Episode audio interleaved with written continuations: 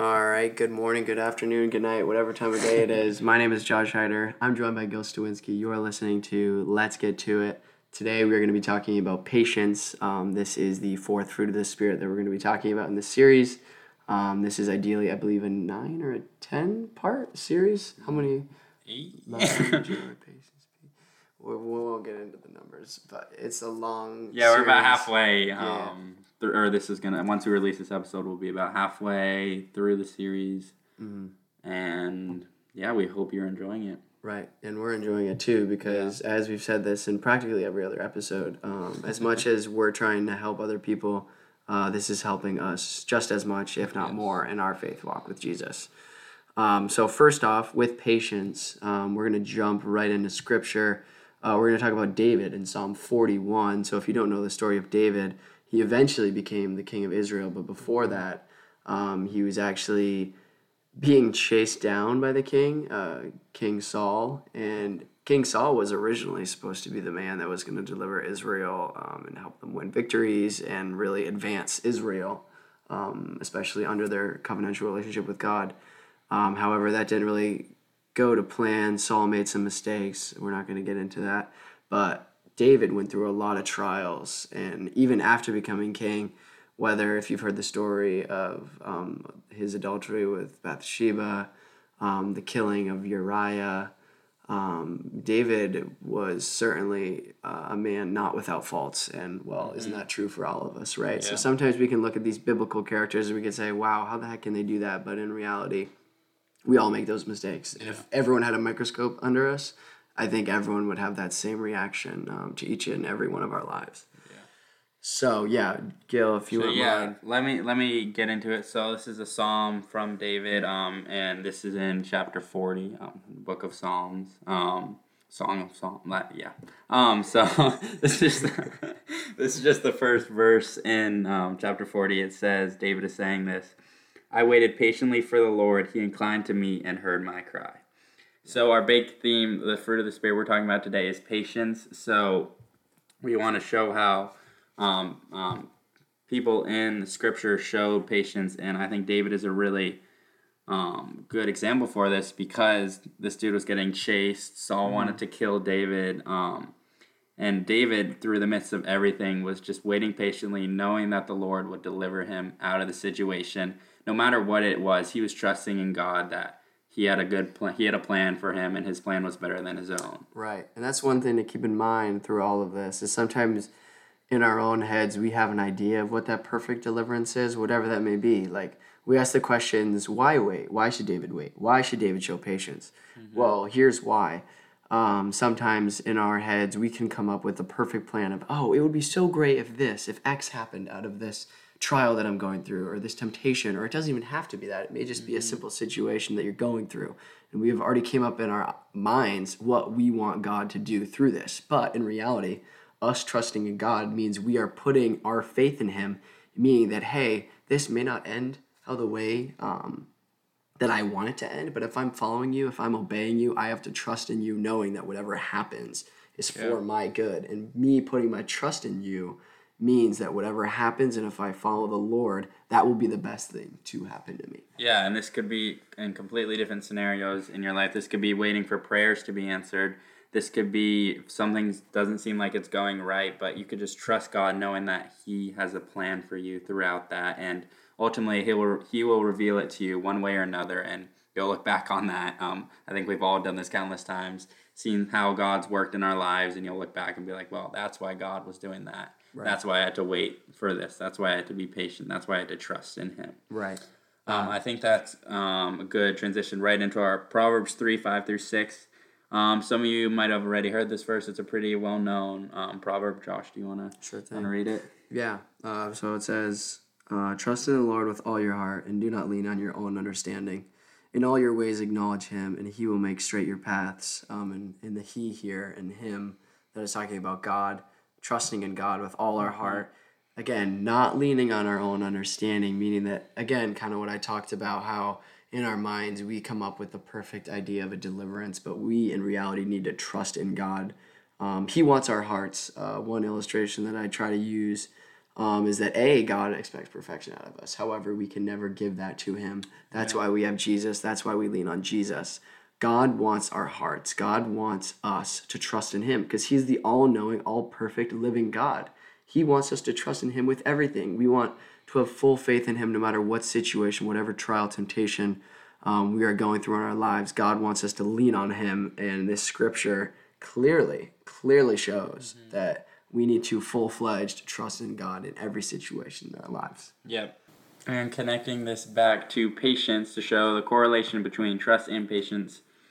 So, trusting in God is um, trusting in Him for what's happening right now and for what's to come. So, we can't be getting anxious, especially in this day and age when so many different things are changing on a daily basis, um, especially at a young age right now. There's so many life decisions that are going on. Um, we need to ultimately not be anxious about these things, but just patiently waiting for God to call us to different things, to, for God to reveal His will in different things, and knowing that He will do this because He says He will, and knowing that He will make straight our paths as it says in this Proverbs verse if we trust in Him, if we patiently wait for Him to answer our prayers or whatever whatever else is going on in our lives, just trusting God with that and patiently waiting for those things to mm-hmm. come. Yeah.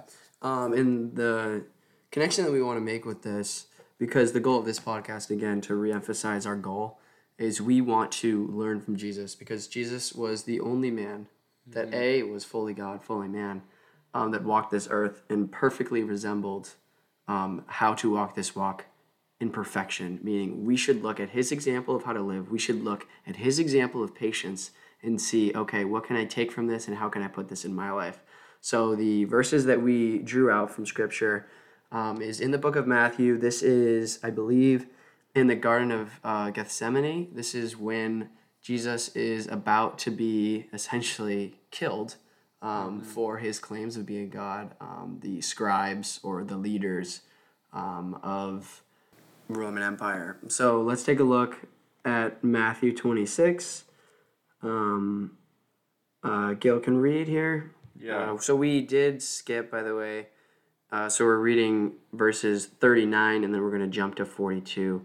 Uh, 40 and 41 are important, um, but for the sake of what we're talking about, um, 39 and 42 are more pertinent to our subject yeah. matter. So I'll go ahead and read. So this is verse 39. It says, and going a little farther, he fell on his face and prayed, saying, My father, if it is possible, let this cup pass from me. Nevertheless, not as I will, but as you will. And then jumping down verse 42, he says, Again for the second time, he went away and prayed, My father, if this cannot pass unless I drink it, your will be done. All right, so the one takeaway that I want to mention right off the bat, let's focus on um, what Jesus is saying here at the end, saying, If this cannot pass unless I drink it, your will be done. So here is Jesus, the Son of God, fully God, trusting in God the Father. And this is exactly what we should be doing every single day. This is where I fail. This is where Gail fails. This is where we all fail as humans, where we can always work on being better, um, is trusting in the Lord and trusting in the Lord over ourselves. We can get in such a habit of wanting things our way that we fail to bring God into the equation. Here, Jesus is perfectly exemplifying how he's like, Look, God, I don't want to die. He it was the imagery that was used in scripture is that he was sweating blood and and that's how I mean uh, maybe terrified isn't the right word, but this is something that he didn't want to willfully willfully do in his yeah. flesh, um, but he was willing to um, because the Father wanted him to sacrifice so that we may have eternal life if we yeah. believe in him. That's the message. That's the gospel message. Is that Jesus did this. The Father sent Jesus because we can be saved, there is just judgment for our sins by the shedding of blood of the perfect life that Jesus died, uh, that lived and then died on the cross for us, conquering death as he rose again. That's the good news. That's the gospel. Um, and this is Jesus perfectly, perfectly exemplifying um, his trust in the Lord and his patience in knowing that God's plan for him is good. Yeah. And now that, so we know that Jesus did die on the cross and Three days later, he rose, and now we today are waiting for mm-hmm. him to come, for the second coming, for Jesus to come again and bring the um, children of God up with him. Yeah, right. Um, So how can we show patience today? Um, one one way is waiting patiently for Jesus' second coming. So as it says in Hebrews nine twenty eight, so Christ having been offered once to bear the sins of many will appear a second time, not to deal with sin, but to save those who are eagerly waiting for him.